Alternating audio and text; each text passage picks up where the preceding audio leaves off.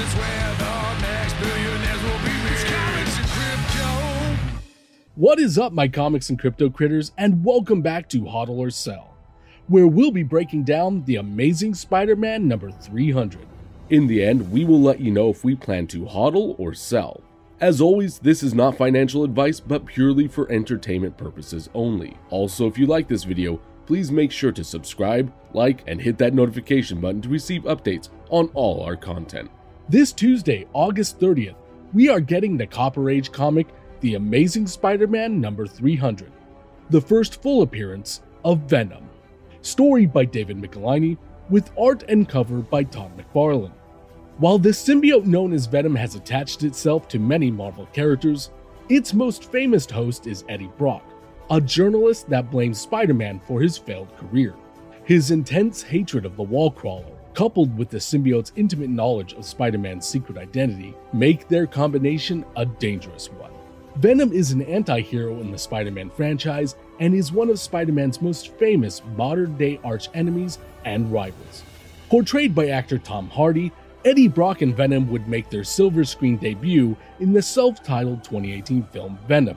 Those characters did not appear in Sam Raimi's Spider Man 3. Not at all. And definitely wasn't portrayed by actor Topher Grace. Nope. Didn't happen. Moving on. Sony would follow up the 2018 film with Venom Let There Be Carnage in 2021. Tom Hardy as Eddie Brock was teased in the end credit scene of Spider Man No Way Home, adding to the speculation that we will see his character appear in the MCU sometime in the near future. According to GoCollect, Amazing Spider Man number 300 as a 9.8 grade is currently valued at $4,700 with a 90 day average sale of 4,882. There are also 10 9.9 graded comics, with the most recent sale back in 2017 for 13,500. Before we give our final verdict, we want to remind you that digital slabs are now available at cherrycharts.com. This video is sponsored by Elite Comics 11, Instagram's number one community powered comic sales page. For our final verdict, we give this comic a celebratory HODL. This is easily one of the most popular comics in Marvel history, and one of Todd McFarlane's most famous artwork. That being said, this is not a scarce physical comic whatsoever. It's easily one of the most graded comics on the CGC census, with 30,324 copies, but that hasn't affected its value very much as the higher graded comics continue to increase in price over the years. This comic is a perfect example of popularity overcoming scarcity. The digital counterpart will also see solid value as well, especially given its super limited edition size according to VeVe.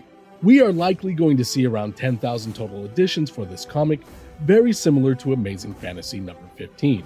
So if we are lucky enough to land this comic on drop day, we will be holding for the long term, while also looking to snipe some good deals in the marketplace. Please make sure to reference the spreadsheet on our link tree for each comic definition and ranking. The link will be included in the details below. Overall, we still believe that Silver Age, Key, and grail books should have the best long term value. Also, if you would like to see our weekly comic book rankings, please make sure to follow us on Twitter at Comics and Crypto, where we will have new VeVe comic book rankings every Monday. If you enjoyed this video, please make sure to like and subscribe and check out the rest of our podcast on Apple, Spotify, and Amazon.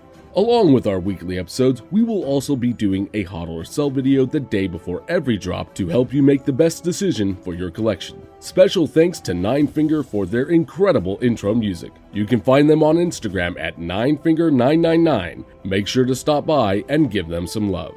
Thank you all again for tuning in, and we will see you on the next one.